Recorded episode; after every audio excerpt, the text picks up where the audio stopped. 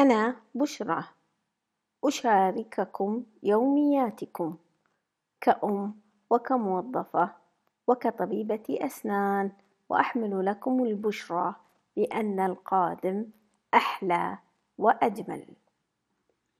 إلى طبيب الامتياز. السلام عليكم ورحمة الله.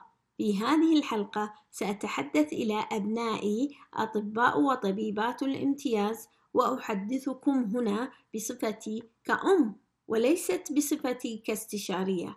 لذا سيخرج كلامي من القلب وآمل أن يصل القلب.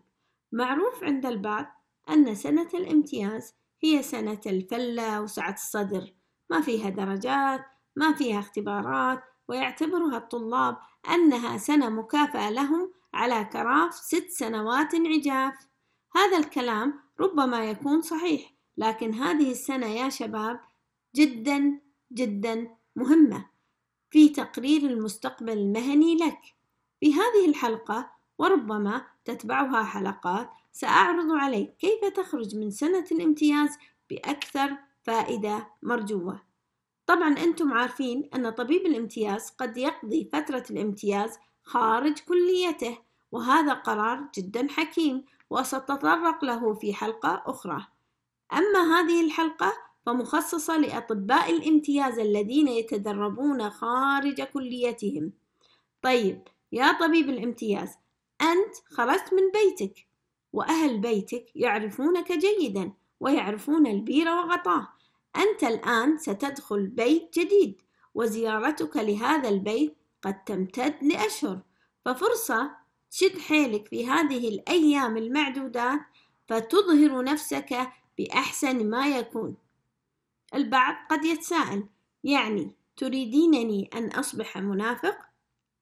لا يا بني أريدك أن تكون صادق أريدك أن تظهر أفضل ما عندك حتى تعتاد نفسك عليه ثم لا تستطيع أن تترك هذه الشخصية الجديدة لأنك رأيت بأم عينيك محاسنها وتبين لك مساوئ شخصيتك القديمة.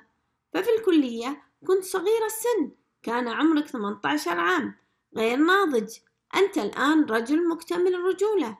في الكلية ربما كان عندك تحديات لم تستطع تجاوزها ربما تعرضت للكثير من الصدمات ربما رسبت أو أخذت انذار أو اختلفت مع عضو هيئة تدريس أو ظلمت أو ربما أنت كنت فيها غلطان. تدخل القاعة متأخر يطردك الدكتور من القاعة لا تنهي حالاتك في الوقت المحدد.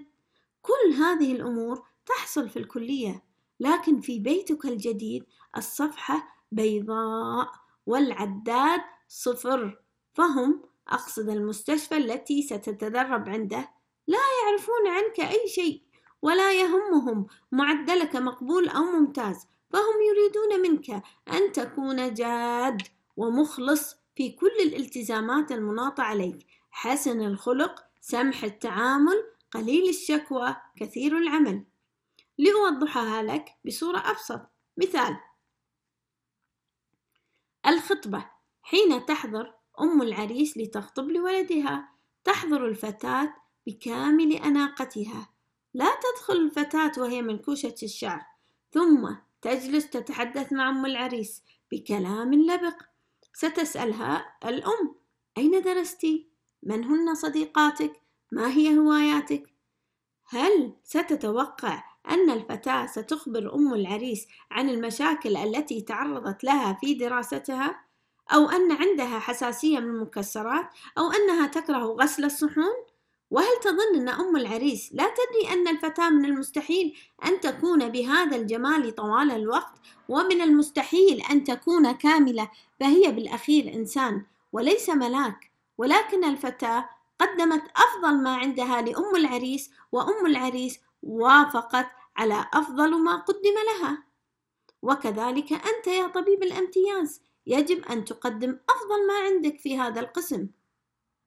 ما أعجبك مثال الخطبة؟ خذ مثال آخر.